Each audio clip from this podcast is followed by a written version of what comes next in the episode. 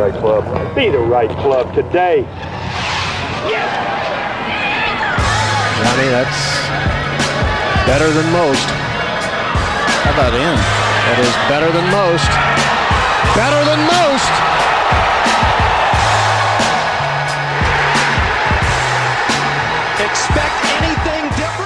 Ladies and gentlemen, welcome back to the No Laying Up podcast. We got a really a, a strong, lengthy interview here with Paul McGinley. I uh, want to give a shout out to our partner BMW. They are a global partner of the Ryder Cup. They do so much to uh, support our content. We've been working very closely with them uh, over the past you know re- year, working on a bunch of Ryder Cup themed episodes. Of course, the Ryder Cup getting postponed until next year has kind of put a delay on some of that stuff. But uh, this is episode one of you know looking into some stories about the Ryder Cup, and I really wanted to dig in deep with Paul McGinley on being a captain uh, specifically and uh, all the nuances of that, and really asked him to spend some time opening up on some specific examples. And I think the detail you're going to get out of this is it's it's unlike anything I've heard, at least to a you know all the things that he did with the individual players when he was captain in 2014 kind of blew my mind a little bit, and I think you guys are going to enjoy it as well. Also, before we get rolling, uh, I just learned this. This is this is officially Old Fashioned Week. Uh, if you want to mix a great old fashioned, you should be reaching for a bottle of Elijah Craig's small batch bourbon. It has a rich flavor and full body, is perfect for mixing this classic whiskey cocktail. Just need a little bit of sugar to enhance the sweetness and some bitters to bring out a little bit of spice. I'm learning this as well. Old fashions date back to the 1880s. Uh, used to be considered a morning cocktail. I'm not necessarily suggesting that you start your day with it, but uh, you could start your day in worse ways. Uh, you can garnish it with an orange swath or a brandied cherry. And for more information on how to master the old fashioned, visit Elijah Craig and discover the greatness within. No Laying Up is brought to you by Elijah Craig, Kentucky Straight Bourbon Whiskey. Bardstown, Kentucky, 47% alcohol by volume. Elijah Craig reminds you to think wisely, drink wisely. Here's Paul McGinley. From what I understand, you live in Sunningdale. Is it safe to assume that's where you play your golf?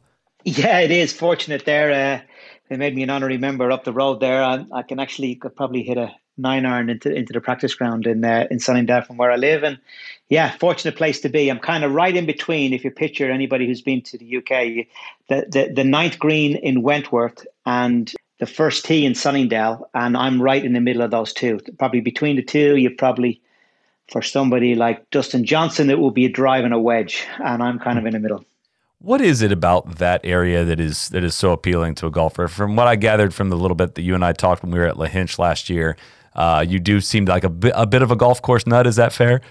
yeah, I've got very feeling, strong feelings towards golf courses, architecture, the history of it, what a golf course should be. And basically, I, you know, obviously grew up in Ireland. I married an English girl. We got married in 1996 all of my traveling at that stage had to go through Heathrow uh, because uh, Dublin was a small airport and everything was a connection, and that took a lot out of me. You know, getting in, getting the half six flight in the morning to get in to catch a flight to go to Spain or wherever the case may be. And uh, you know, after about a year or so, we decided to buy a small house uh, as a base in London. Then that elevated into you know a bigger house and then another one, and here we are still here, kind of uh, 20, what, 23 years later kind of run us through in the Surrey area what your uh, your your favorite stops are. If you had you know ten rounds to distribute, I'm kind of putting you on the spot with that one. How would you divide up uh, how you'd choose to play your golf in that area?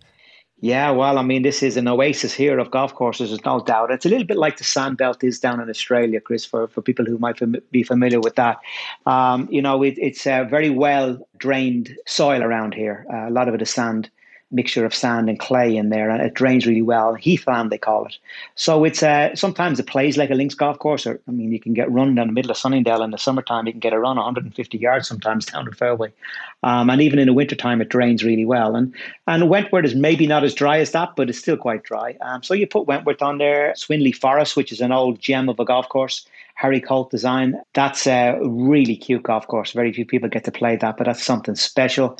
Worplesdon is another one. I mean, Harry Colt, some of the old great designers, um, you know, they, they, they, they put their eye in the creative eye around a lot of the golf courses in the area and uh, mixed in with that heather and heathland and trees. Uh, these golf courses have really evolved into in some great tests of golf. And obviously, my favorite is Sunningdale. I also played a, a new course designed a few years ago called, uh, well, designed 20 years ago now, uh, called Queenwood, which is much more American style private club. But that's only a few miles up the road as well. But no, Sunningdale will be my favorite. It's old, it's authentic. It's got two golf courses, uh, the old and the new. Uh, there's only six months between them. Even both of them are over 100 years old. The famous one is the old one, but my personal favorite uh, is the new. Well, it's always funny, you know, anywhere, pretty much UK or Ireland, the, the, anything that's called a new course is always the term is very relative, right? I mean, yeah, old Tom Morris, old Tom Morris designed the uh, the new course at St Andrews, and I, I remembered my first time going there. I thought I don't want to play the new course. Like, show me the old one. And then, like, no, this was designed in like 1895. I'm, oh, okay. That actually sounds like it would be a, a, a pretty uh, cool experience. I love the Heathland golf, maybe my favorite, because I, I just love playing golf when it's firm, when the ball's rolling. But you, you have two elements in Heathland golf that you don't really have in links golf. That uh, I think the advantage it has over links golf is it's hard to play. You know, a lot of people will take long trips, and it's hard to play eight to ten, you know, straight days of of links golf uh, in the wind and just kind of get beaten up by that by people that aren't used to doing that every week. That's one, and the elevation change. You get a lot more land movement in the Heathland, yet still getting the firm turf, and you know, not it's it's more peaceful than getting crushed by the wind. And uh, Sunningdale, Berkshire, Walton Heath, and everything in that area has been uh, just I, I, if I could pick a place to escape Florida in the summer, I think I would want to do it uh, in in the area where you live to go play a lot of golf. Yeah, I, I agree with all of those courses you mentioned there, Chris. And and you know we're right on the edge of London. I mean we're kind of 15 minutes from Heathrow Airport, 30 minutes from downtown London. It, it's really, you know, and at the same time, you're in the middle of the countryside. So um, it, it's it's a really nice area to to live in with, with loads of variety of golf courses. But we're very fortunate, that's for sure, and and uh, I certainly make the most of it. I play a lot of money games around here. That's what keeps me interested. Um, as much as I like the golf courses and, and, and the heathland and all of those, and you make good points there about the architecture on them, and particularly Harry Colt. You know, they they very rarely close off the front of a green, so it's it's it's unusual to have to carry the ball over the bunker or over a water hazard onto the green. Normally, they give you an opportunity to chase it in off the ground, and you've got the contours on the ground that help you chase it in or or feed it away from you if you don't get it right. And that's what's so brilliant uh, about the architecture. But up in Sunningdale, just going back to that to, to the money games I see Joe Damon was talking about it last week, money games. It's one way of keeping yourself sharp, that's for sure. You got to stay sharp as a competitor. And, and Sunningdale is a group of maybe 20 guys or so, maybe more, 30 guys, maybe 40. And we rotate against each other playing. The caddy master puts the games together. Um, we all have handicaps and give the shots. And, and what they do, they do two things. First of all, uh, they, they play history. So if I play a guy off six handicap and I beat him, he gets seven shots the next time against me. And then if I beat him again, he gets eight shots against me. And then if he beats me, it goes back to seven and so on. That's what kind of keeps it fun. And then secondly, they mix up the groups all the time. So you're not playing with the same guys over and over. Um, and it, it, it, makes for a fair game. The money kind of rotates, but the money can be big, you know, it's all relative, like mm. everything. But uh, sometimes it gets up into four figures. What do you play off of as a handicap then?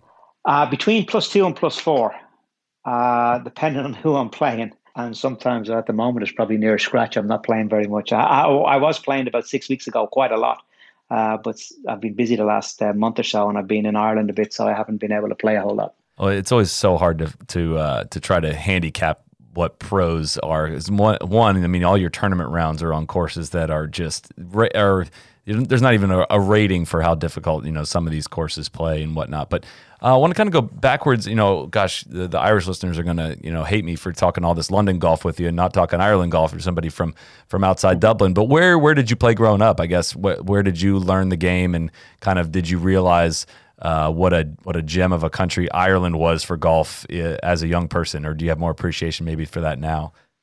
Uh, I think I have more appreciation now. I mean, I grew up in a very insular uh, Ireland back in the 1980s. Uh, you know, going away to Spain or Portugal was like going to the moon. Never mind thinking about going to America. You know, I, I never left the country till I was, I think, 19 or 20 years of age.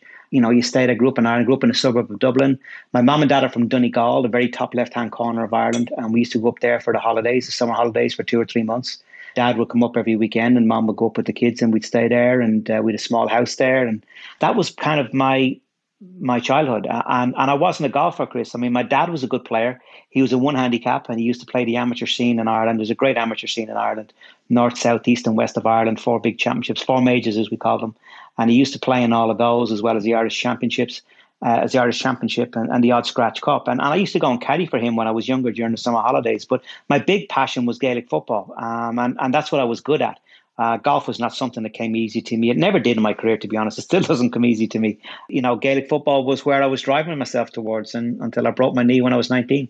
I hope you understand how frustrating that is as an American uh, Ryder Cup fan. That golf comes very hard to you, and uh, you you beat you beat our ass in the Ryder Cup every single time, and you have a very storied Ryder Cup career. No, that's that's great. That really helps uh, helps uh, helps my helps heal my wounds. I'm still looking from that, but I wanted to get to the teammate. Yeah. Uh, the 91 Walker Cup was at Portmarnock. Was that a course that you had uh, yeah. had played a lot as a junior or as a young person? And just kind of scrolling through some of the names there, you know, Padraig Harrington was a, a peer of yours. You guys grew up in the same area. And then going up against Phil and Bob May and uh, David Duval were on that other team. What was, did you have full appreciation for how great the Walker Cup was, how big of a deal that was when you played in it? What do you remember about that event? So growing up in Dublin, as I said, uh, Gaelic football was my passion. I played golf during the summer. I was about five handicap when I was 19 years of age, and then I broke my knee and I couldn't play football anymore. At that stage, I was in college in Dublin uh, doing a diploma in three-year diploma course in, in, in marketing at college. So I was on crutches for six months. Came off the crutches and I started to play golf. Then the last two years of college. Um, I started to play 12 months of the year rather than just uh, just two or three during the summer. And, and uh, I couldn't play football, couldn't train anymore, which is really devastating for me because, as I say, I was, I was I felt I was pretty good at. it. I was going to get to the very top in it. My golf's kind of got good. It wasn't amazing, but it got good. I got down to kind of scratch handicap, maybe one handicap when I finished college. Then I worked for a year. I worked six months in Brussels in the EC. That was the first time I left Ireland. So that was God. What year was that? Ninety seven. I was twenty one years old then. Yeah, so I was twenty one when I left Ireland. I went over there at twenty one. I worked for six months in the EC in Brussels, and then I worked six months in an investment company in Dublin. And then I met a guy who knew the coach at, in San Diego, uh, a small university called US International. I ended up going there for my last two years, uh, for two more years, to get a second degree in international business um, and also kind of play golf. And that was the first time I w- went to America. I was 22 years of age. When I was over there, that's where I really escalated as a golfer. Um, you know, I used to play in the, in, in the same tournaments as, as Phil, who was the big star of Arizona at the time, and we were a decent D- Division One team, but we were certainly not to the level uh, of the top teams. And I did okay and, and and played well, and then came back and dominated the amateur scene in Ireland those two summers that I came back, and and that escalated me into the Walker Cup team. So yeah, I, I of course I knew where how big a deal it was. Uh, I had made a kind of private deal with myself before I went to college in America to say if I don't um, make the Walker Cup team in 1991 in Port Portmarnock, I'm not going to have a go at being a pro. And if I do, I will.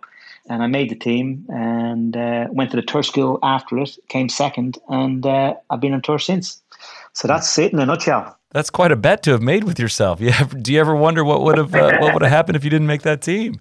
Yeah, I would have gone into business. I mean, that's what I was you know, I thought I was going to be. That's what I was primed for. I had five years of education to be business. I was thinking all about business, and that's where I was going. Um, I really didn't think I was going to be a pro, to be honest. I didn't think I was good enough to be a pro. Um, but I, I kind of chiseled out a, a, really good amateur career. And it wasn't true dynamic golf. It was just pure grit and determination. I look back on it more than anything else. I had a good game. I had a solid game, but it certainly wasn't anything that was tour standard. And kind of nobody was more surprised than me when I went to the tour school and came second. I kept my head down.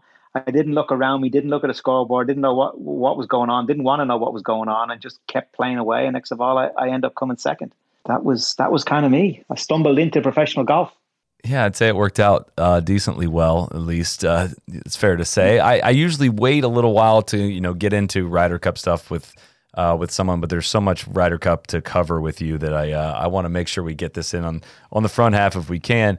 So, first question I have. So, sure. you were a, Ryder Cup rookie in 2002, and I got a lot to ask about, you know, that first Ryder Cup you play in. But first off, what was it like waiting a year for the event? Obviously, this year's event is postponed until next year. The circumstances are obviously quite different. Uh, it was postponed because of 9 11. But notably, the team was set in 2001 and didn't change for the 2002 playing, which is different than this year. So, what was that year like? Waiting an extra year to play in your first Ryder Cup. What do you remember about that? Oh God! What, what I remember, Chris, was a, it was a bloody nightmare. That's what I remember. I went into making the team in 2001. I'd finished sixth in the money list. I had made the team comfortably. It was my first Ryder Cup. I just won the Welsh Open. I was flying. I was playing really well. I couldn't wait for the Ryder Cup. And then 9 11 happened and it was cancelled. And then the next 12 months, my form just went down and down and down. And I was languishing about 50th in the money list by the time the Ryder Cup came around the following year, having a really poor season, very few top tens, and I'm going into this huge event as probably the weakest player in the team because I lost all my form. And it's like, oh my God, Ryder Cup is so difficult in normal chances. Never mind going in there playing as bad as I have, missing more cuts than I was making. And uh, yeah, I, w- I went into it with a lot of fear, I have to say. And, and that's where, you know, wh- why I hold Sam Torrance, the captain, in such high esteem is, is he was the reason that I came out of it the other side. So, what was it like coming into that team? Who were the? I want to really dig into you over the process of a lot of these questions on what makes sure. the European model work, um, and kind of. I, at that period of time, it wasn't this you know pure dominance from Europe like we've seen over the last you know two decades or so. But I want to know yeah. when you walked into that and you came in and saw that team room. You're a rookie. I imagine you're probably being one of the quieter voices in the room. But what did you feel like you walked into? Did it, did it feel uh, I guess, kind of describing the team atmosphere and the confidence and the way that team uh, carried itself from year to year and had, you know, kind of getting into the succession plans and the way the whole system works in Europe is something I really want to unpack. Without, of course, you probably won't give away too many of the secrets, but I just want to know, like, when you came in, did you did you look around and say, "Wow, these guys have really got this figured out," or you know, has it come really a long way since then? What what I remember most, there's definitely a hierarchy. You know, you move into the hierarchy and. Uh, you're part of the team. So that's important. What I moved into more than anything, Chris, which is never talked about, but one of the real absolute fundamentals, and you know, I brought a number of fundamentals ultimately into my captaincy, but the number one fundamental more than anything else was fun. You know, when you walk, you came into an atmosphere that was alive. There was energy, and the energy wasn't of "Oh my God, I hope we don't lose." "Oh my God, this is so," mm. you know, this is so difficult. "Oh my God," you know, it was quite the opposite of "Oh my God, I can't wait to get this on." Just sitting in the room and looking around. I remember looking around and seeing Monty. It was just so ready for Thursday or for Friday rather. I mean, for earlier in the week, and it wasn't like giddy ready. It was just like, yeah, just bring it on. I'm ready. And I remember looking. He, he personified and he gave off a body language of I got this. And then you look across at, you know, Langer, um, you know, and you look across uh, Sergio, who was just bursting through at that stage, and, you know, Westwood. And, you know, there was such uh, a, a, stoicness, um, a, resol- a resolution about them, but it wasn't in a stern way. It wasn't in a giddy way. It was more of a resolute way, but also with a smile on their face. The banter was great. The atmosphere was relaxed. You were made feel very part of a group of guys taking on this enormous challenge in the Ryder Cup. There was no doubt, but doing it with a smile on our faces. Did you get the sense that there was extra any angst in the room because of how things had played out at Brookline in the in the previous Ryder Cup? Was there an extra revenge factor in that? I know you weren't a part of the '99 team, but uh, did you get this, that sense from the other guys? No, no, wasn't even referenced. I don't even remember it being mentioned, to be honest. Mm. Um, Sam was a vice captain to that, and I, I, nicknamed him after that, and, and and and and still call him to this day. Happiest guy in the room. I mean, Sam was was just everywhere you saw Sam, he was beaming as a captain. You know, it, it just that body language as a captain. Uh, it, it just kind of it's like he just punches the air out of all anxiety or anxiousness around. Uh, there was no bitterness, recriminations of, of what happened in, in 99. You know, we'd moved on. It's now three years later because of 9 11. And, and uh, no, I, I don't even remember to be mentioned, to be honest. Is the first uh, that first tee shot in the Ryder Cup all it's cracked up to be? Yeah, well, I, I, knew I wasn't playing in the morning. Sam captained me really well, and you know that's an important thing to kind of touch on. So what he did, myself, there was four of us: myself, Lee Westwood, uh, Philip Price, I think it was Pierre Fulke. The four of us had really lost form that year. You know, some players are playing better. Some no, no, it was Jesper Parnevik. Those four players, and Jesper was still in America. So the three of us uh, who were based in in, in the UK um, were brought up to um, the Belfry the week before by Sam. I live beside Sam here down in Sunningdale, and uh, we went up for a practice round 12 or 10 days maybe before the Ryder Cup. Uh, the World Championship was on over in Ireland, ironically. Uh, none of us had qualified to play in that. And uh, he said, "Come on, let's get in. Let's all get together and get up and, and have a run around uh, in the Belfry. Get a have a look at the course." That stage, all the stands were up, and we kind of had a nice uh, four ball on the way around. We had a bit of food afterwards, nice bit of banter, um, and then on the way back, we got in. Sam had a, a driven BMW, um, a driver, and we got in the back of the car, and he jumps in the back beside me, uh, this big seven series BMW, and he's got a bottle of pink champagne and two glasses. He opens up the bottle of champagne. The, the drive back is about two hours from, from Birmingham in the Belfry. He said, Right, we're going to talk about your role this week. And he went through everything. and he basically showed so much confidence in me. He told me the role everybody was going to play, how many matches everybody was going to play, how many matches I was going to play, who my who my partners would be. Just gave me such exude of, of, of confidence that you know you're part of the team. You're not kind of a guy I'm trying to manage here. Uh, he made me mm. real real part of it, and, and getting out of the car on the far side, you know, I really felt like I was going to be in a very important. He made me feel a very important part of his team, a very important member of his team.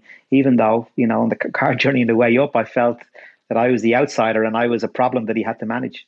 Wow, that sounds like leadership to me. I feel I feel like on on our side of the pond, it's a lot of the the players dictating so much stuff and and and almost not having feeling like they're kind of reporting to someone. I, I, get the sense from you that you just had such respect for the captaincy, and, and the, maybe the Europeans have more more respect for you know the the the process and the figurehead at the top of it uh, than uh, than maybe the Americans do. I don't know if you can speak to that directly, but that just sounds like a very different system than maybe what we have.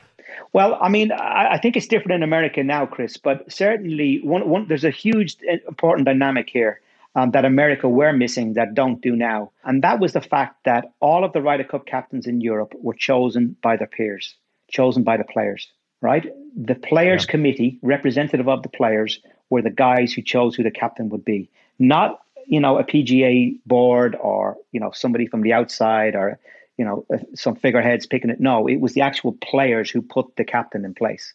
And that was a very important dynamic. I know post task force now, American have changed that, and the players through the task force are, are, are very much in control of that now. But you know, I felt that was probably where a lot of that respect came from.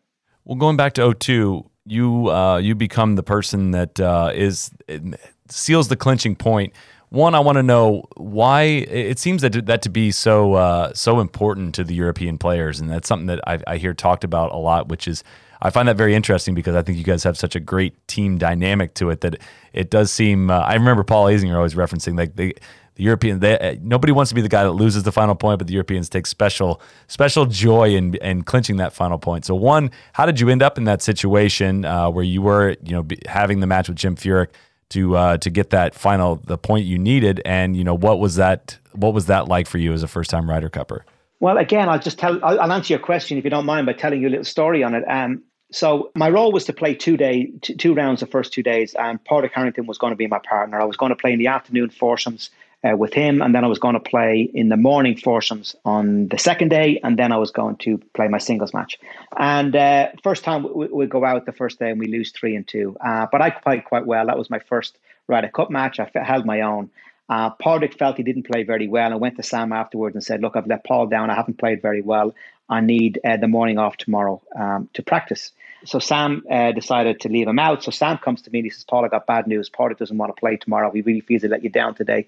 And I'm afraid um, that leaves you without a partner. I'm going to put in somebody else to play because you haven't prepared to play with uh, you know, you've prepared to play with Padraig, and, and you know, I, I don't want to take a chance of putting you with somebody else. So he said, look, and not, the afternoon is the four ball. You're probably not, you're not going to play that. You know that anyway. So you won't be playing now till the singles. So I'm really disappointed because I've just got a taste of my first Ryder Cup match. Even though I've lost, I felt I've played my own, and now I want more. I've got like a little drug. All of a sudden, I've forgotten about my form coming into it, and I'm I'm looking forward to having another bite of the cherry. So roll out the next day, uh, which is a Saturday morning, and I'm out walking. Uh, we played nine holes behind the groups that went off just to kind of get a feel for the course. Uh, I knew I wasn't playing in the afternoon, and then uh, one of the vice captains came down the fairway as we come up the ninth. A guy called Derek Cooper, and uh, he, he turned the cart over towards me. We all looking at each other. God, what's he coming down here for? Who's what's happened or who's playing in the afternoon? And he turned it over to me. He said, "Jump in the cart, Paul. You're on the tee in 45 minutes. You're playing with Darren." So I get up to the uh, up into the players lounge, into the players lounge, and I sit down. And uh, Sam comes over and he says, "Look," he said, "last minute decision. Uh, Thomas played really poor. Thomas Bjorn with this morning with with Darren. I'm going to give Thomas a rest. You and Darren are good friends. I know you can fit in well with him in the four ball. Off you go. I know you'll be great." And off we went, and, and we had an unbelievable game. Myself played, myself and Darren played in the fourth game. Um, I think we played Davis and uh, Scott Hoch. I think it was Davis and Scott Hoch uh, in the four ball on Saturday afternoon. So all of the matches were finished. We were one down playing the 18th hole. Uh, the game, the golf was unbelievable. I, you know, we we were about 11 or 12 under par, better ball, uh, and so were the Americans. The golf was fabulous. Um, no, it was Jim Furyk actually was playing, if I remember rightly. So up the 18th, the dog leg left over the water. I'm on the fairway. Hoch was on the fairway. Anyway, cut long story short, Uh, the other three players made a bogey, and I hit an unbelievable four shot uh, four iron. It was the last shot of the day, and I held this four iron beautifully into a back right pin against the wind. The wind was whipping across, and I hit this unbelievable one of the best irons I ever hit to about twenty feet. Made par, won the hole.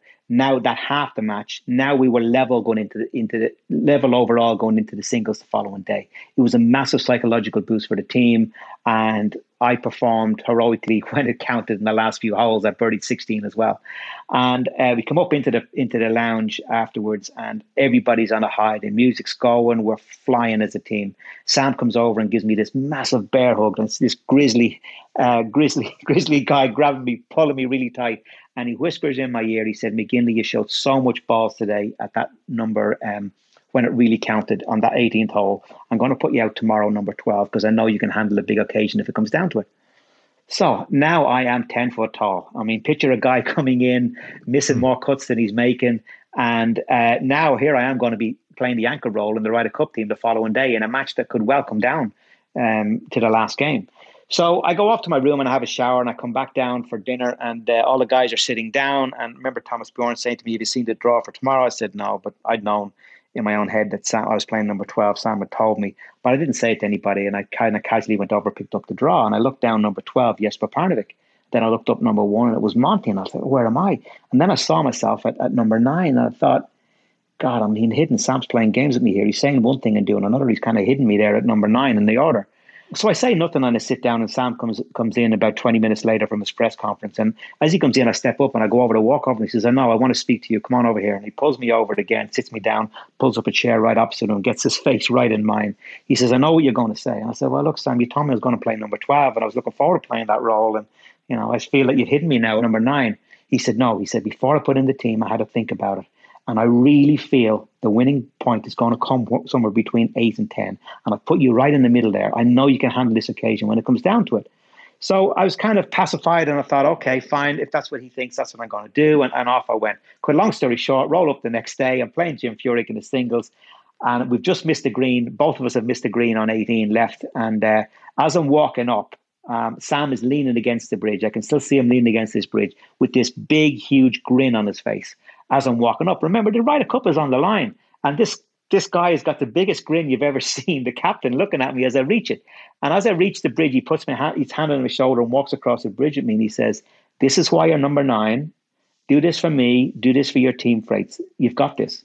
And I walked over the bridge and I walked away. And rather than thinking, "Oh my God, the Ryder Cup's on the line," he he he, he, he also told me that up and down would, would win the Ryder Cup for us as I walked away, rather than thinking, "Oh my God, I hope I don't screw it up," I hope I don't. I felt the opposite. I felt so empowered and unshackled to think, "I'm going to do this. I'm, I'm going to do it. I'm going to do it." And that was the mindset I did, and, and I chipped it on to whatever it was, 10, 12 feet, and, and hold the putt. And so that was the kind of management Sam did of me, and he given me that responsibility. Felt was was what I needed, and and and I seemed to relish it. Gosh, I wish I could root for for you. You know, I, I as you're even as you're beating us, that, that's a really cool story. I wish it almost got me to forget how much I, uh, you know, I root against Team Europe. But that is a, a extremely cool story. I I knew you'd be a great guy to, to kind of get those kind of nuggets from. I mean, you you've just seen so much stuff uh, in the in the course of uh, playing and and becoming a captain and whatnot. But going to 04, I don't really have a whole lot on this, but just was kind of curious as to building up towards your captaincy, what did you learn from Bernhard Langer as a captain, or how different was that the next year? And what do you? Uh, it it seems like you you vividly can picture how the the vibe and everything was from 2002. But did that change at all into 2004, or did that continuity kind of speak to uh, kind of what what's uh, what would later come for Europe? Uh, it was a different vibe. I mean, the captain brings the vibe, uh, Chris, and and you know it was a different vibe. Bernhard's a lot more serious guy than. Um, you certainly wouldn't be playing music in the in the team room the way we were with Sam.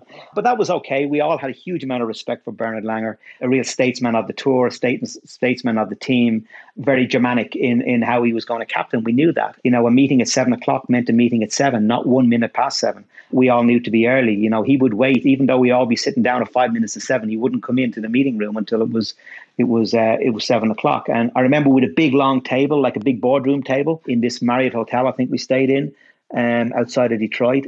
you know, it was just a generic boardroom table. I remember looking around before one of the meetings and going, wow, this should be alive. We should have images on the wall here. This should be alive. We need to make, you know, if I'm ever captain one day, or if I'm, you know, I'm, I'm going to have a team room that's alive. That's, you know, this is, can't be just another Marriott boardroom um, that anybody uses. This should have images on the wall. It should have curtains. It should have carpet. And I started dream up all these things, which I ultimately put in place in 14. So Bernard was very, um, he was a lot more hands on than me as I evolved into be because I was formulating my ideas all the time. He was a lot more hands on. He was got involved in what the players were doing on the course, something I didn't do. In fact, I did the opposite. I stayed away from the players when they were on the golf course, and you know I didn't see my role as telling Rory McIlroy it's a five iron rather than a six, or be careful with the wind here, or you need to do this, or, or Ian Poulter, whatever the case may be. Watch the watch the reading of this put. The guys in front missed it by a by you know, overreading it or whatever. So what Bernhard did, what was very interesting, was he stayed on the par threes um, and generally pinpointed a few of the par threes. And our, there was one another really good story here. Myself and Padraig played Tiger and Davis on the afternoon of the second day. We were two down after two, and we got ourselves back to maybe all square. I think 13 in, in uh, Oakland Hills is the par three. I'm pretty sure it's 13. It's about 140 yards or so and it's a two-tiered green, uh, really narrow, really narrow tier on top, and a bunker behind the green. And it's all about distance control. We were all square and maybe one up at that stage playing it. No, no, we, we definitely had the honour. So it was Padraig's tee shot. This was the foursomes, and uh, crowd behind the tee box uh, in a stand. So Bernhard comes over in his very Germanic way and, and kind of gets the two of us together, and he says, "Padraig, what club are you going to hit?" And Padraig says to the caddy, "What is it?" The caddy says, "Whatever, 143." He said. Uh, he said, uh, What club are you going to hit? And Padraig says, Oh, 143, nice nine iron. He said, No. He said, I want you to hit wedge. And then Padraig says to the caddy, Well, what's the carry? What's the carry to the top tier? The caddy says, 135. He says, Bernhard, I can't hit a wedge 135. I won't get it on the top tier. And Bernhard said, I don't care. I want you to hit it into the slope and come back down to the bottom of the hill. He said, but but but that's going to leave a really tough putt. He said, yeah, I want you to hit it into the hill and come back down the bottom of the hill. Make it look like you've hit a good shot. So Padraig, being the dutiful player that he was at that stage, uh, I don't know if he'd have done it late in his career. He stood over, he hit his 135 shot, pitched into the slope. Ball came running down the hill, and all the crowd went ooh behind and all of that. And kind of Padraig didn't show a lot of disgust, but he kind of looked like he was disappointed. In fact, he probably was. He was mad at Bernhard, even though he'd never admit it. And he picked up the tee and he kind of walked over to me and he looked at me with this really look like I knew I was never going to do that. What, what's this guy doing? Next of all, Tiger stands up. It's his his shot, and he plays the most beautiful nine iron, three quarter spin off. You know, loads of spin up in the air. This thing coming down really, really soft. It pitches two feet from the pin, hard bounce into the back bunker. And he, he looks at Davis. He goes, "Christ!" He says, "I hit that beautifully." So Davis gets into the bunker, and he's got no shot and he plays an unbelievable shot out, just misses the flag, catches the tier, back down to where I was putting. I roll the putt up to two feet. Padraig knocks it in, we win the hole. The point being, Bernhard had stood on that tee. He saw the top tier was rock hard. He saw that nobody could keep it on the top tier, and he gave part of the information he hit it on the bottom tier. And, and um, you know, there's the value of a captain getting involved in what the players do. Wow, that is a that is quite the nugget. I I kind of I, I hadn't I was wondering kind of where you were going with that, and I thought it was going to be, you know, that Tiger was going to think, you know, that uh, basically you were going to play off that Tiger was going to get the yardage wrong and try to hit it too hard and maybe fly the green. But the fact that he knew it was that baked up there, that's a that's an interesting interesting twist there. That's a very cool story. Yeah, well, we, we were the fourth game that day, Chris. So he'd stood on that tee and watched the first three games go through and had the information assessed and how firm the top of that tier was. So um, yeah, he put it in play. Now, I, I, as I say, when I captained, I didn't do that. I didn't get involved. But there's no one way, you know. And as we go on to speak about the captaincy, you know, and, and you know my insights on what I did, that doesn't mean what I did is right. It's just what I felt was right and, and what suited our team. I think there's there's so many different ways to captain a team. I mean, Seve Ballesteros was flying around in a cart and instructing the players what to do, what not to do. There was chaos behind the scenes by all accounts, yet he still ended up being a, a winning Ryder Cup captain. So there's no there's no just one way of doing it. And I think what you have to do is kind of be true to your own personality, and you have to kind of dream it up yourself and and uh, dream up what the dynamics need to be and, and, and how you're going to captain. I mean, you know, racing forward to last year, for example, or two years ago in in uh, in, in Paris, you know, Thomas Bjorn, um, you know, he, he was a very different captain of what I did. It was a very much a, a, a data driven approach. You know, he looked at the American team. You know, nine of the 12, top 12, I believe, if I remember rightly, nine of the top 12 were, were, ranked outside the top 100 in driving accuracy. Only one, I think, Rickie Fowler, if I remember right, was the only guy who was in the top 50 in driving accuracy. So they were kind of a they were a long team, but they were erratic. Yes, there were a lot of great players, but you know, hitting the ball on the fairway was was not something that they did. So you know, he grew the rough accordingly.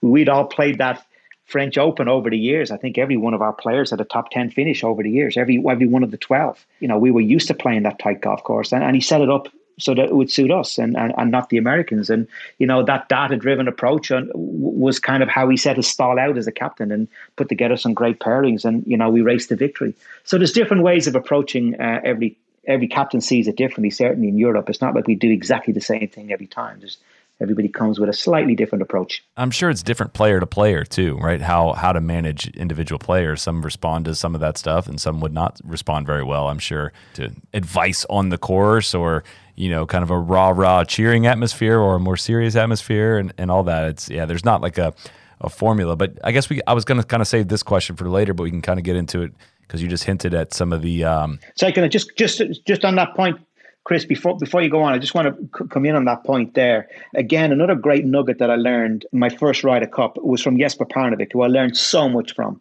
A very, very underrated person as well as a player. Um, and he said to me when I was playing a practice round the first match of the Ryder Cup, he said, Paul, there's one thing remember playing in the Ryder Cup this week. So there's an energy going to come from the crowd that you've never experienced before. Um, because we're playing at home, it's going to be a very strong positive energy towards you. Now you have to decide are you going to take that energy and are you going to ride it, interact with the crowd, get really involved, and kind of ride it like a surfer would ride a wave? Or are you going to be like a Bernhard Langer and you're going to be the duck underneath the water, kind of slowly going about what he's doing and kind of disconnecting away from all that energy that's going to be out there? Neither one is right, neither one is wrong. You have to determine which one is the best for you as a player, and then you act accordingly. And and that was great advice because I, I was very much an interactive guy with the crowd, and I certainly learned a lot and got a lot from the crowd. And, and you know, Ian Poulter, you'd, you'd say would be something similar. And then other guys like Philip Price would be very much underneath the radar and kind of disconnected, almost like I'm not playing the Ryder Cup. This is just another match, and that kind of mindset is is productive for them. That's interesting, and and the nugget I was getting ready to get at though also is you know kind of talking about how the 2018 team was structured there. Um, you kind of alluded to that the U.S. team was just weak in driving accuracy. I'm curious as to what you've seen over the years as to I don't know if it's typical mistakes, if that's a good question, or what typical mistakes you see the U.S. team making or those captains making, or if it's just kind of a general discussion on, you know, what what what you would do have done differently than they did it, or, or what what traps they maybe fall into. Uh, of course, you may not want to give out too much of this advice, but just kind of where where things have, have gone wrong. And you again, you touched on that earlier about saying, you know, having the players pick the captain, et cetera. But uh, for fans, it's kind of hard, and even as a diehard fan myself, it's hard for me to really, you know, put my finger on it and say this is what we're doing wrong. But I had to, I have to think, you know, being on the side of uh, you know so many winning Ryder Cups, you would be able to share better insight on that.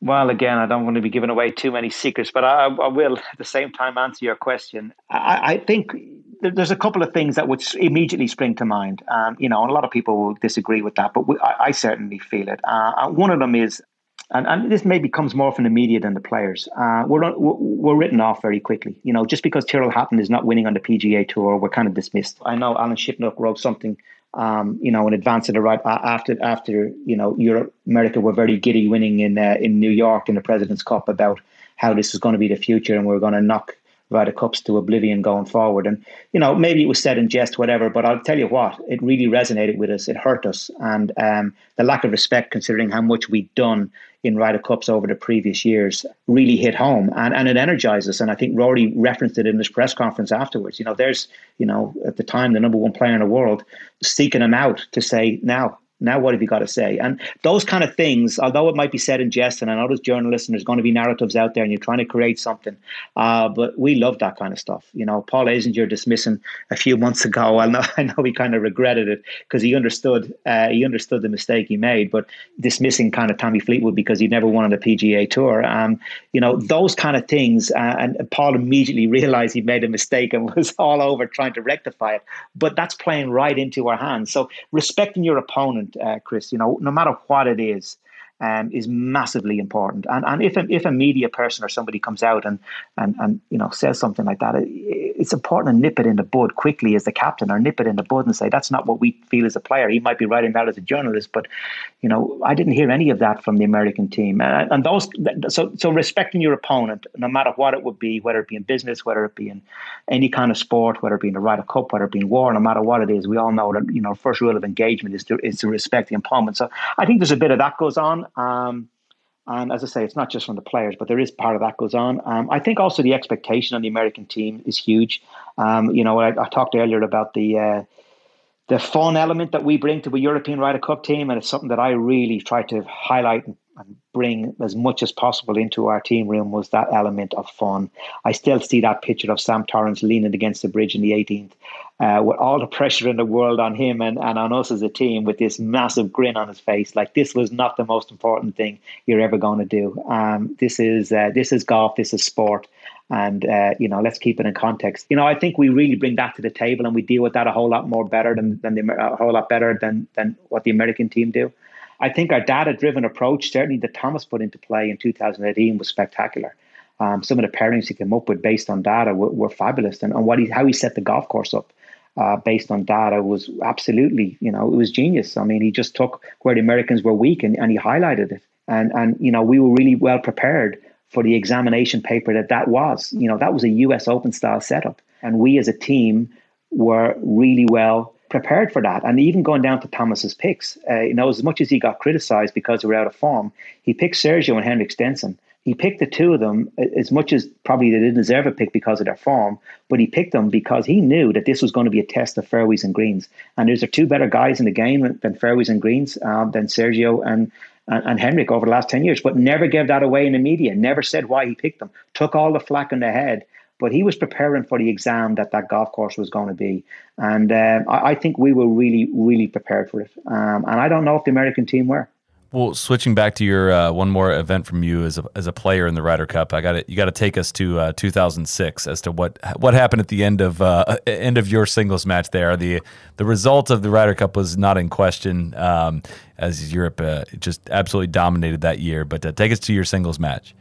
Yeah, I was playing JJ JJ Henry, and um, yeah, look, I mean that was uh, it was a Ryder Cup where we romped to victory. Uh, we had a very strong team. We were very much driven and fueled by all the emotion of Darren's wife Heather, um, who lived right next door to us, actually here in Sunningdale. Um, we had a, a, a gate in the garden between us, connecting the two houses. Um, so I kind of certainly personally lived through those uh, last two years of her life when you know she knew she had terminal cancer and slowly slowly went downhill, and then passed away in August, uh, PGA week. Um, you know, the Ryder Cup was only what five weeks later, uh, and yet Darren turned up and played. So we're very much driven by that emotion uh, in the team room. Um, Darren was a pick, um, and you know went on to play heroically. And and, and we, we were we had a very strong team though. In fairness, um, I, I, know the Americans get criticised. Uh, for, for getting beaten badly there. But I mean, we were, first of all, a very energized team, as I say. But secondly, we were a very, very strong team if I remember rightly, Henrik Stenson and Robert Karlsson were our two picks that year. You know, we went on to have stellar careers, both of them. Robert winning the Order of Merit.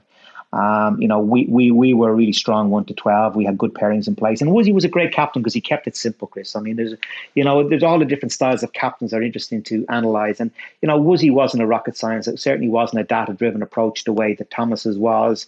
Um, his was more a case of, hey, you two have played well in the past. Off you go again. You know, Olazabal uh, you've played well in the past with uh, Sergio. Off you go. Um, you know, Paul, you've played well with Padraig. Off you go. You know, and, and he just he took he took fundamentals and pairings and stuff that had worked in the past and kind of got out of his got out of everybody's way and, and, and let the quality of the team come through and, and, and that's what we did and my singles match with JJ uh, as you quite rightly said the Ryder Cup was over at that stage the cheers were coming from the 16th green and uh, you know Darren's match had concluded at that stage 18th is a par 5 in the K Club over water um, I'd hit the fairway. JJ was in a bunker. Match was all square. Um, I hit the best three wood I've ever hit in my life over the uh, over the water to about 40 feet behind the flag. Flag was in the front of the green.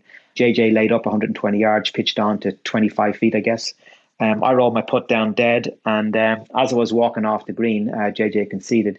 Uh, as I'd walked off, conceded my putt. Not he did 25 footer for a half match and a, and a half point.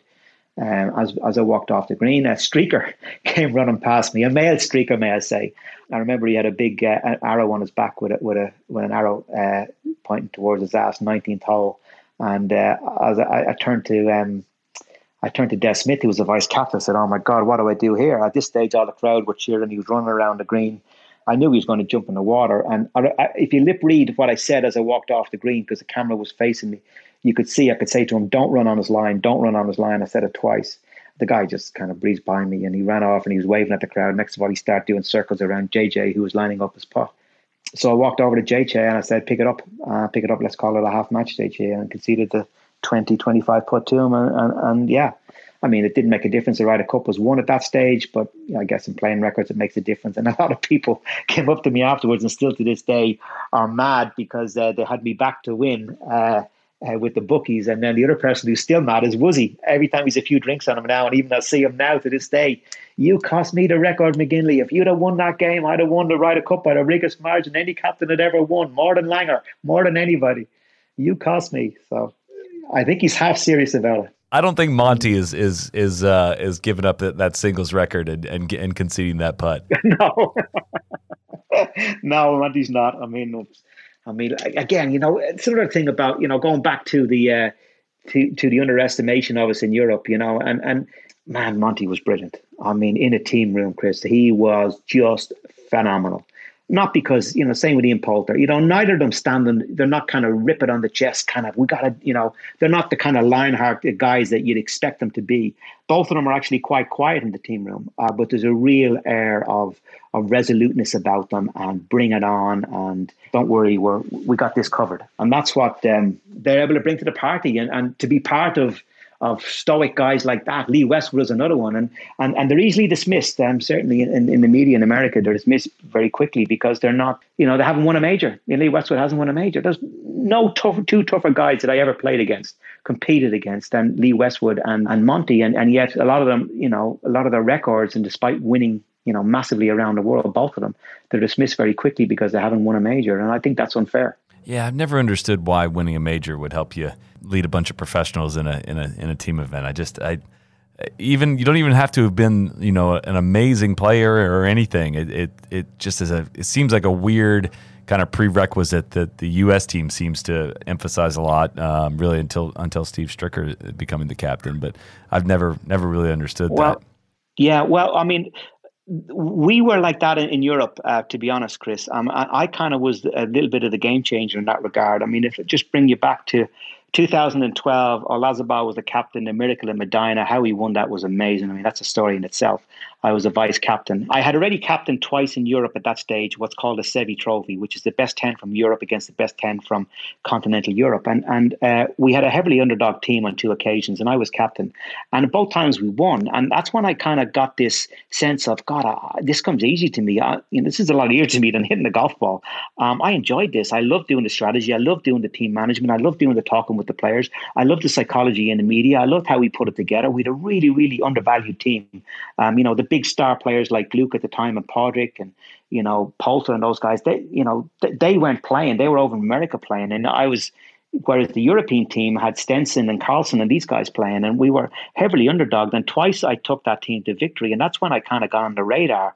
A young Rory McIlroy came through at that stage too, and he, in his rookie year he was on the team, and I captained him uh, as well as Graham McDowell, and, and we went on to as I say, went on to win. And and and that was kind of along with my vice captaincy, put me in prime position to be Ryder Cup captain. But when the debate came up in the players' committee and particularly in the media beforehand and players' views as to who should be the next captain, the the view of a lot of people was, well, I'm the I'm the next guy in line. Um, but then the view of a lot of other people was, well, you know, he hasn't won a major. You know, McGinley's not been a star, superstar of the game in Europe. Yes, he's played in three Ryder Cups, but you know, he's always been six to twelve in the team. He's kind of one of the also rounds when it comes to the team. You know, we got to look for, we're going up against Tom Watson as captain of the American team. We need to have a big stellar, big name to be able to sit at a press conference and kind of go up head to head against one of the greats of the game in Tom Watson. And I wanted to scream, even though I obviously didn't it through the media, but I wanted to scream, show me the correlation between the better the player, the better the captain. There is none. You know, Jack Nicklaus is the greatest player of all time, according to major wins, and yet he lost his, his Ryder Cup captaincy on a golf course he designed in in his home state of Columbus. You know, Nick Faldo was our greatest ever player, you know, and he'd lost, um, you know, comfortably in, in 2008.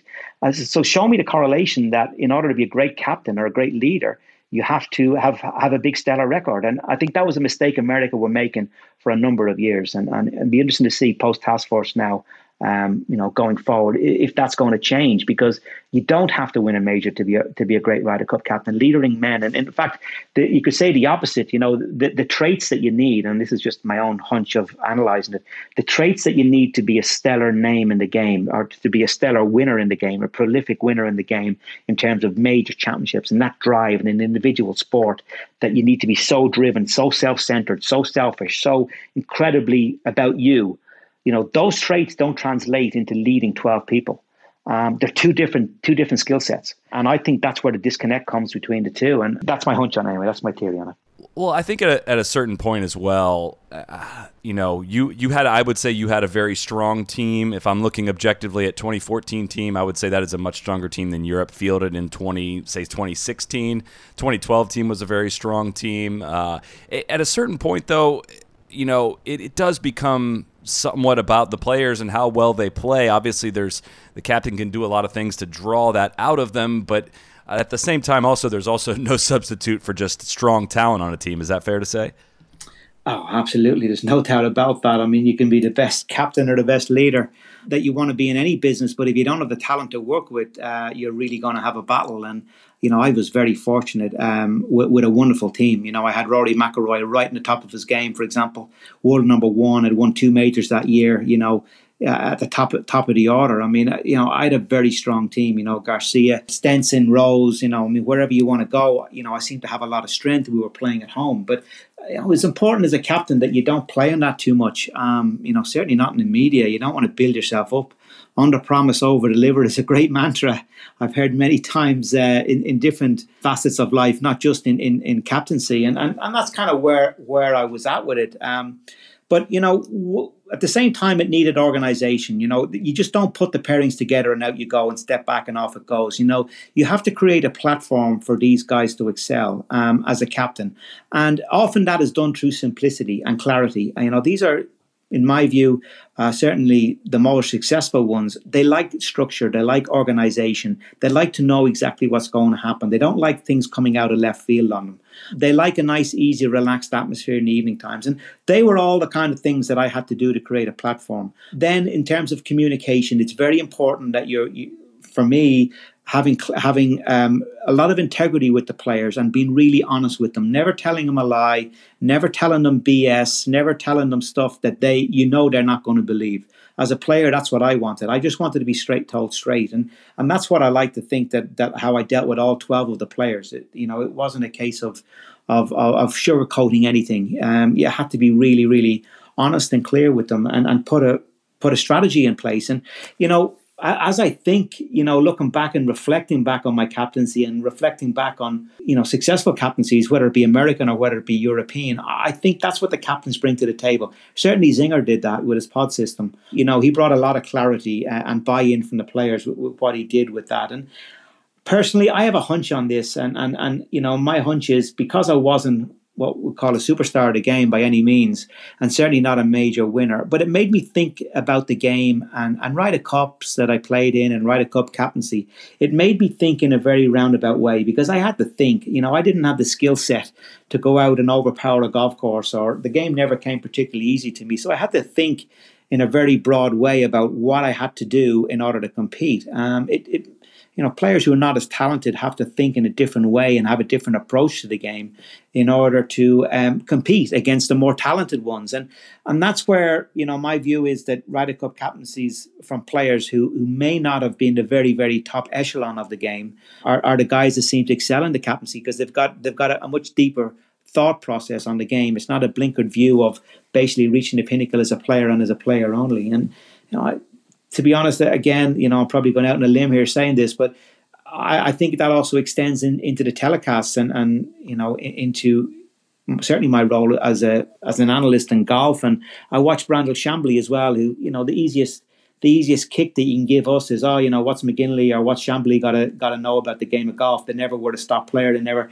they never won the they never won a major championship. They never competed regularly at the very top level. And granted, that's a fair criticism. But at the same time, you know, Brandel and certainly me had, had to think on our feet. We had to think of the game in a very very rounded uh, way in order for us to, to get an edge. And and I'd like to think that that's what both of us would bring in the when we do sit down at the telecast is that we have a, a more rounded way and more relatable to the guy sitting back in his armchair. Uh, because you know the game never came easy to either of us. Like I think I can speak for him saying that.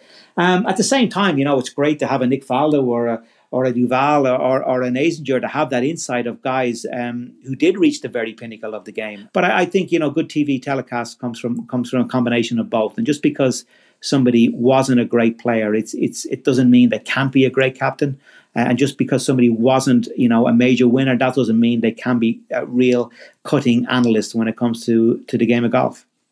Yeah, that's really interesting. I, I thought about that a lot with when it comes to broadcasters and how you know I I may disagree with some things Brandel says, uh, but it's not because he his lack of experience or the fact that he's only won one time. That he's been there, and if anything, people like yourself and Brandel, whose perspective is, look, I've been there, I've competed with these guys, I've gone toe to toe them, and I can recognize you know the skills and the people that have been you know been able to separate themselves from someone at, at my level. Uh, that that has a lot of value. And sometimes i almost think you know the more success you have it can cloud your views on certain things and, and not be able to you know appreciate certain things. And as you said how that contributes to captaincy i've never really thought of it that way in terms of you know when you're a top top top player in the game and phil has not been a captain yet but let's just say phil mickelson you're used to kind of having things your way in general for 20 30 years now of you know, whatever it is, you know, with sponsors, with every time you walk into the room, you're, you know, unless Tiger's right there, you're, you're the best player to have, you know, in that room, uh, you know, career wise and all that. And that, you know, how does that affect your decision making and everything you do in life? That, that I would imagine that's very different for someone that, you know, like yourself, who has, has kind of been, had a lot of success, but not to the, not to that same level. Absolutely. I mean, you know, you're talking about a Ryder Cup team from six to 12. I was that soldier. I know what it's like. I know how to manage those guys because that's where I was. I know what it's like to be told psychologically when, when the captain says, oh, by the way, you're only going to play three matches out of the five, or you're only going to play two matches out of the five, or, you know, you're going to play down the order or whatever, and the focus is on the other players. I know that. Um, and, and sitting down when I was announced captain, I, I was very honest with myself and, and I wanted to know what the psyche was like of the top players. So I made it my business to get to know what way the top players think um, and also how to manage real superstars. Um, so over here in, in Europe, you know, I'm sure it's getting bigger now in the States, but soccer is, is a huge game over here. And, and Alex Ferguson cap, uh, was, the, was the manager of Man United, probably the most decorated, successful manager in the history of soccer at club level. And um, he was a guy I sought out um, prior to the Ryder Cup captaincy. We had a couple of nice lunches, uh, nice bottle of wine over lunch um, up in uh, up in Manchester where he lives. I met him on two occasions up there as well as had numerous chats on the phone. And you know, it wasn't just a case of you know I'm Paul McGinley, I'm now Ryder Cup captain. Tell me how to lead and how to manage a team. Far from it. You know, I went up there very organised um, with with my notebook out and specific questions in areas that I wanted to hit him with. Um, and had to be very careful that I wasn't getting sucked into drinking the really good wine he put on the table. And uh, you know, but my questions to him were very much along the lines of of that. You know, how do you manage a Ronaldo or how do you manage a David Beckham or Ryan Giggs going into a big, huge game? What do you do in the media? How do you position them? What do you do with communication to them? How do you how do you communicate with them with the other players in the room as well? What do you say to them at room meet at, at team meetings? You know, what kind of psyche do these players have? How do I how do I get into that psyche? How do I get credibility from them? All of those kind of questions uh, were, were were ones that that that he in particular I, I was picking it, pick, picking the brains of because when you become Ryder Cup captain, the you, you're not given a manual. All you have is your own experience, and it's important to kind of isolate where are the areas that you know where you're strong. I mean, we all have our egos, and we all think we know we're strong in certain areas. But where am I weak? And and it, it's finding finding people who can help you unlock those questions that you mightn't have the answer to. And, and that was a very much a big part of, of, of my captaincy, uh, that mentoring. And it wasn't just Alex Ferguson. There was a few other people, not too many, but a few other people that I garnered opinion on. But I only went with specific questions, not with a whole generalization of, of what I should do. And that's where I, I, you know, I was planning to ask you about, you know, the controversy that surrounded leading up to you being selected as captain uh, in 2014, and just kind of how all that played out, and com- combining some of the early, earlier things you said. Uh, along with what you just mentioned on, you know, some people saying they needed a stalwart or somebody with a great record to go up against Tom Watson. I, one, I never understood that argument, but it became a, a, you know a public kind of spat in some ways, and that uh, I, I, don't know what your relationship was like with Darren Clarke leading up to it. I don't know if he was necessarily the ringleader, saying that you know potentially somebody like Monty should be reelected as captain. He you know four years after uh, captaining at Celtic Manor, but can you kind of take us uh, through that timeline? I know you just touched on it some, but you know who was in support, what what kind of support you felt and got, and how that whole thing went down. Because I remember being very confused at the time, and it's somewhat cleared up for me, but it's still kind of confusing. it's still confusing to me, Chris. You're not the only one.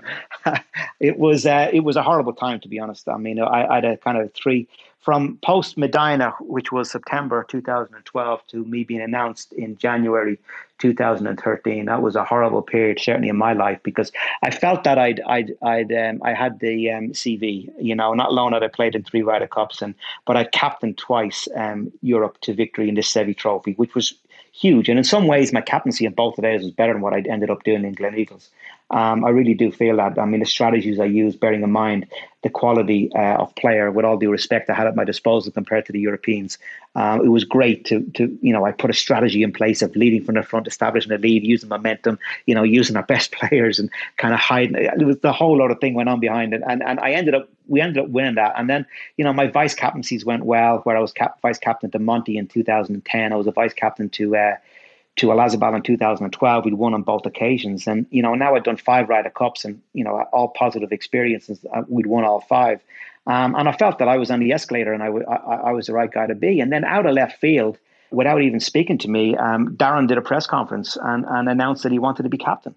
And nobody saw it coming. Nobody expected it. And all of a sudden, it's like, whoa, where did that come from? And I, and nobody's more surprised than me. And of course, at that stage, Dan Darren's a big name. He's a lot of charisma, and he had a big golfing CV. Um, he was a major winner at that stage, and um, you know, a lot of media and a lot of people said, "Yeah, you know what, Darren um, is is is the guy." Um, you know, to be the next captain, and it's like, oh my god, I'm going to get pushed out of here, and I've done all all the spade work. But luckily for me, um, a lot of the players stood on my shoulder. Um, you know, I'll name a few: Luke Donald, Ian Poulter, and certainly Rory McIlroy. You know, who ended up being the number one player in the world and, becoming very influential. All came out very strongly initially through social media and then through the media that I should be the captain. I think Darren realized then that the writing was on the wall. That maybe this wasn't his turn. That he, he needed to wait. Um, and then, unbelievably, instead of withdrawing and, and kind of saying, you know what, maybe this is not my time, I'm happy to wait, and, and you know, Paul will be a great captain, um, he, he said, uh, I, I, I, don't want to be, but maybe Monty should be. Uh, and, and of course, that turned it off in a whole different, a different tangent after that. And the kind of, you know, I, I didn't see anything through the media, but I, I, was very distraught about it and very upset that I mightn't end up being captain. But luckily, as I say, a lot of the players came out on my side. Um, and the players ultimately were making that decision because the players' committee were very highly influenced by what the top players said. Um, and luckily, when it came to the to that meeting, it was a two horse race between me and Monty, and, and the committee decided that I would be the guy. You know, did it affect my relationship with Darren? Absolutely. You know, um, has it been repaired? Yeah, yeah, to a large extent it has. You know, uh, I'm very fond of Darren. We've gone through a huge amount in our careers together. Like I said earlier, with Heather and everything. You know, we grew up together uh, playing amateur golf uh, right through careers you know, Darren was one of my very best friends on tour, and and um, you know, he he. He, he wrote to me afterwards, apologized, um, all of those things. And of course, I accepted his apology. And of course, it was one of those things in, between a relationship between two people that goes wrong. Um, and and it, it did go wrong. But if I, would I go out for dinner with Darren now and go for a drink with him and play golf with him? Absolutely. Every day of the week. No problem. It's, you know, you leave bygones be bygones and, and you move on. Uh, but it was a, it, it, was a tough time, to be honest. It was a very tough time, and particularly because it really affected my relationship uh, with, with Darren.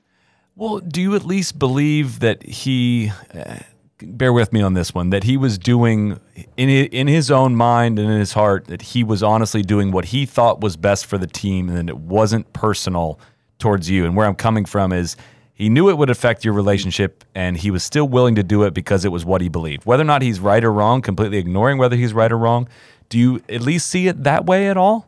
I do. I do see it that way, and that's how I get past it, Chris, because I do. I do see it that way, and I see it that that was his view. Uh, it wasn't a view I agreed with, but that was his view, and I do honestly think he was doing it because he was worried that my CV and my pedigree going up against Tom Watson was going to really hurt uh, the European team. I think that was what's driving him uh, as much as anything else. Yeah, you know, that's that's just the way it is, uh, and and uh, he saw it that way. I would have loved to debate that, and again, my argument would have been: show me the correlation, Darren, between the better the player, the better the captain. Show me the fact that you have to have won a major to be a great captain, because there is no correlation. You can't do it. You, I mean, I'm. Oh, excuse me. They may be part of um, of the uh, London Business School here in you know one of the top business schools in the world. Um, the, the Leadership Institute made me a, a, an executive fellow. Um, poster Ryder Cup with my captaincy. It's used as a case study now every year in, in their Sloan course uh, for their elite students, and uh, I go in and I, and I lecture on on on the case study uh, every year for the last five years. Um, and as well as that, I've also got involved in Leadership Institute there, and and we've expanded this this this feeling that I've got or this this question of you know does the best businessman make the best leader? Um, you know does you know does the best captain in football you know the best footballer make the best uh, manager and there's certainly no correlation in sport but I've we've kind of done a thesis on it at London Business School, um, going into leadership in, in, business as well. And again, you know, the correlation is quite clear. Um, that the mindset to be driven to be the best in the world at what you do doesn't necessarily translate into be the best um, in terms of leading people. That makes all the sense in the world to me. So now that you have the reins, what uh, where would you say from all the previous captains you either captained under or played for? You know, kind of where are you pulling what from to come up with your own style? And then eventually I want to kind of talk to you about what happens when you get to Gleneagles. How are you saying, here's my golf, here's my team, and here's how I'm setting up this golf course, and here's how uh, my Ryder Cup's going to go? Maybe that may be too many questions there, but I'm wondering if you can kind of build into what your uh, philosophy basically was as a captain and how you went about setting up the golf course. So um, my philosophy as a captain was very much um, uh, along the lines of Sam Torrance. It was about communication. It was about relationships. It was about managing all the relationships. I mean, I didn't have 12 guys that I knew really, really well. I knew a lot of them well um, and some were easy to manage, um, and some were more difficult. You know, Victor Dubuisson had made the team. Who, you know, all the French guys in tour were telling me he was kicked off the French team when he was an amateur, kicked out, kicked out of the federation. He wear the wrong clothes. He wouldn't be told what to do. He won't turn up for team meetings and all of those. And you know, that was highlighted as a red flag to me. So I made it really made it my business. I put a lot of effort into managing him, and, and I did that by getting to know him as a person. I remember going out to Malaysia for a week where he was playing and spending a week with him, having dinner with him at night, and trying to break down his barrier that he had as a human and, and tried to get me into it. He's very untrustworthy of people and and you know try to get him in there. I took him down to Monaco. We had a bottle of wine on a on a on a friend of mine who's a Formula One team. I knew he loved Formula One. Got him into that environment. Got him in a nice kind of you know kind of managed him and, and slowly brought him into the team and then got got Graeme McDowell to play a part as a senior guy. He needed a senior guy. Then I had to talk and cajole Graeme into playing that role. Uh, Graeme wanted to play a bigger role. He wanted to be one of the stars of the team and play in all five games. And I said, no, Graeme, I mean, this is the plan. At that stage, I was formulating a plan of who was going to play what, just like Sam did to me in the back of that BMW on the way down with a bottle of champagne. He had a plan, and I was going to have a plan. And, and you know, I was starting to formulate the plan pre that Ryder Cup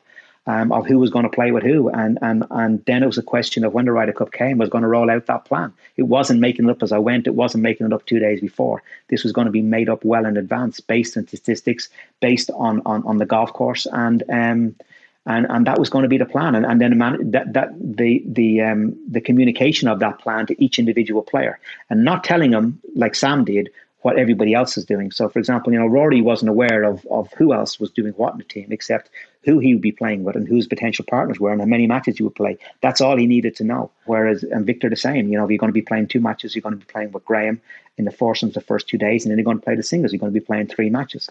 You know, and then with Graeme, Um, I had to, a little bit of the yin and the yang. So trying to get Graeme convinced to play this role of only playing three out of five matches was a naughty thing. You know, Graeme, like all players, has got an ego and he wanted to play five, and he's you know coming off you know, not long after being the U.S. Open champion and a big star, and and, and you know, and and had, had been an absolute hero in 2010, and really wanted to play that that big role, that lead role, and um, I had a little bit of a, a, smaller role for him to play, but a very important one in terms of looking after one of the rookies playing those two matches in a difficult format that is foursomes. Um, and I had to try and convince him that this was the right thing to do. So I did it uh, in by talking to him on a humane level and also on a common sense level. Uh, and I and I set him down based on what I knew with statistics and what I trawled out.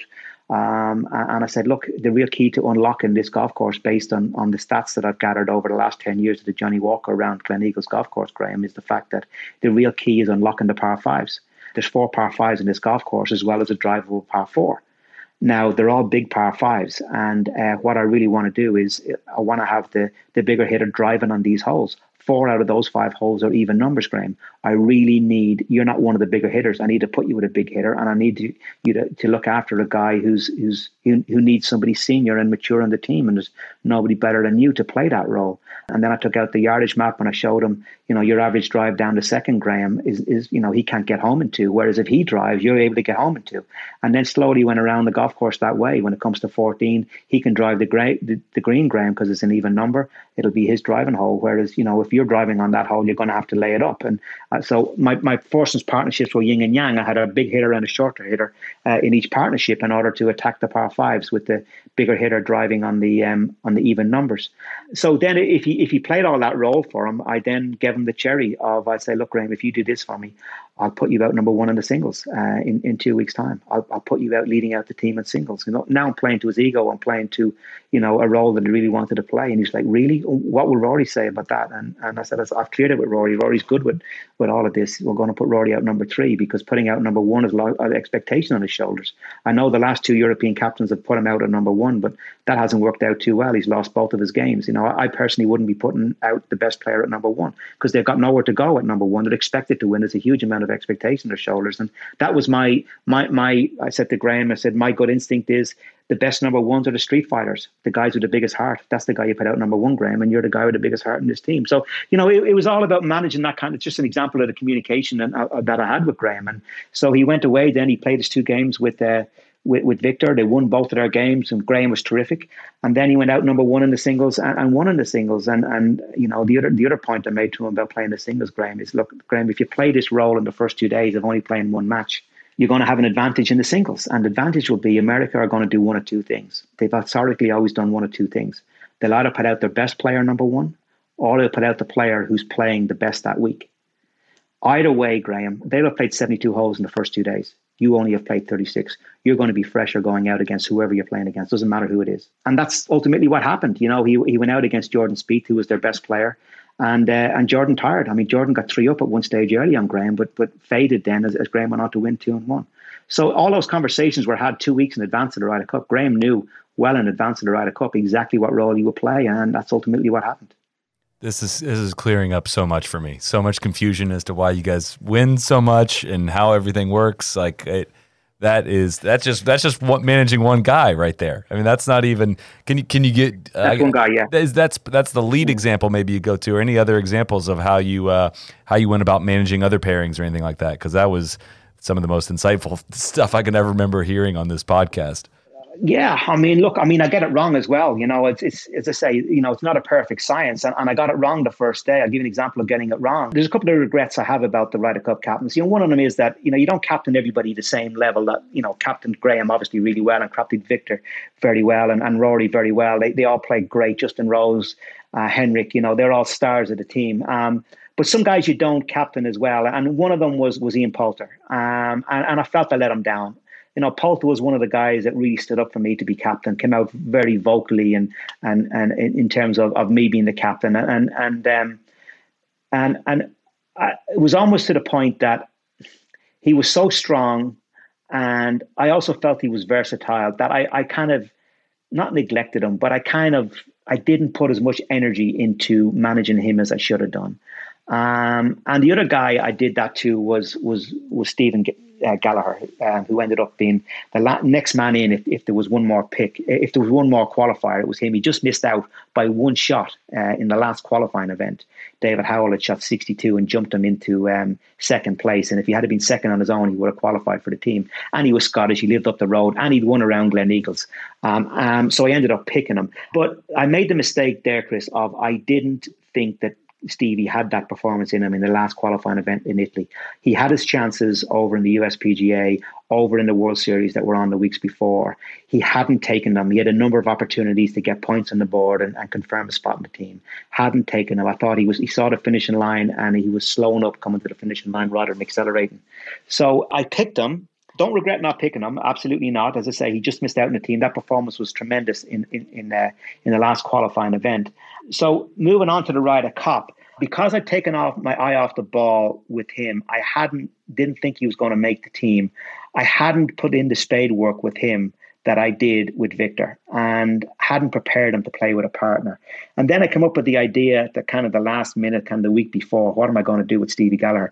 And normally you don't want to play your rookies in the first morning. You know, we, we were playing the first morning with four balls. Um, and the reason why I went four balls is that We've always done that when we'd won. We'd always gone with four balls first.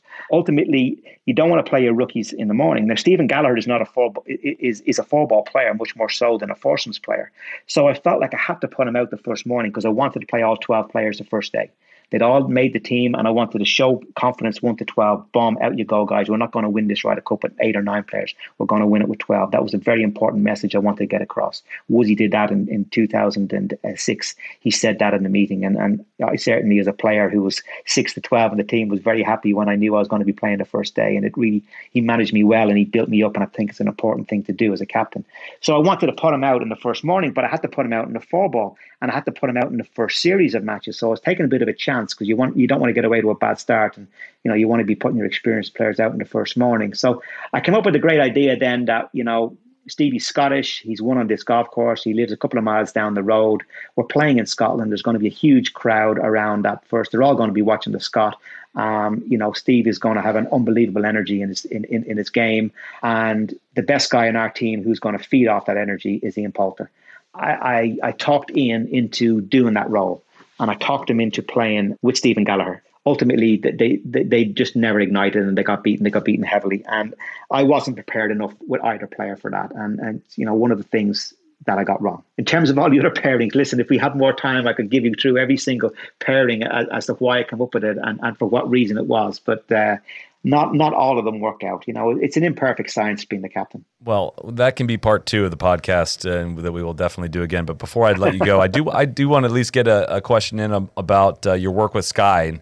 Uh, we've we've made it no secret we're not exactly fans of how golf is produced in the U.S. and uh, I've always loved how how they do it in Sky. And when I lived in Europe, I got to watch their telecast, and it was fantastic. But is the difference obvious to you? I don't know how much uh, you know of the U.S. golf you get to watch, but I do know there are events where you guys just get a feed from one of the U.S. networks. And what's that like? How does it make your job easier or harder? And kind of uh, wondering how you could compare and contrast the two.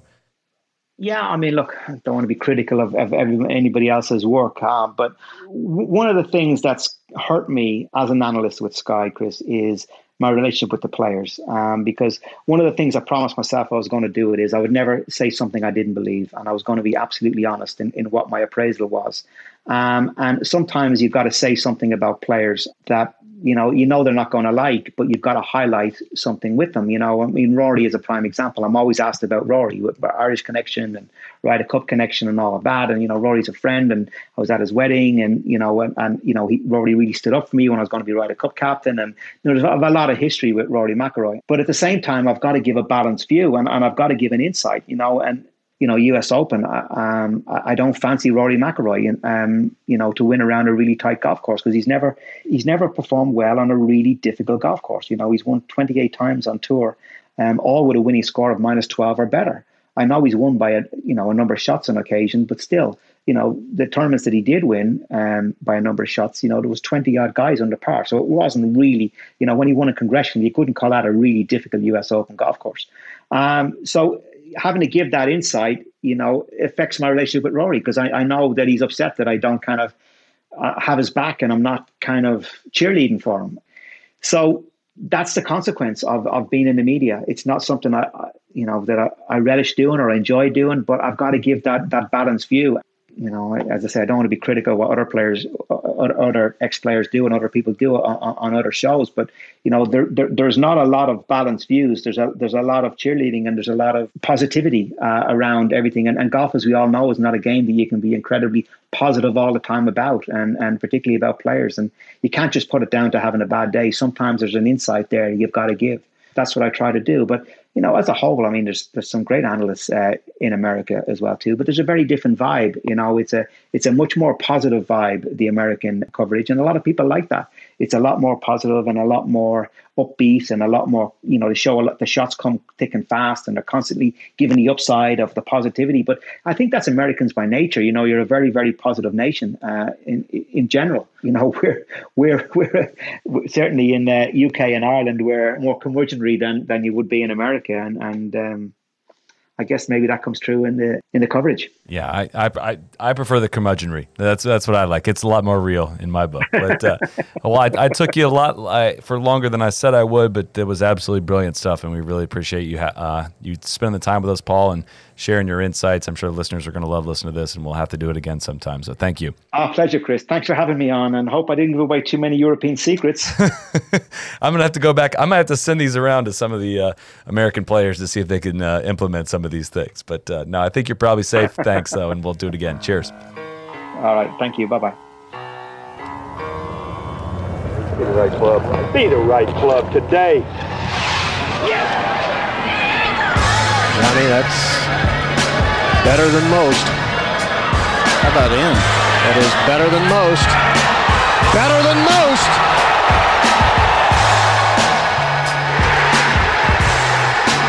Expect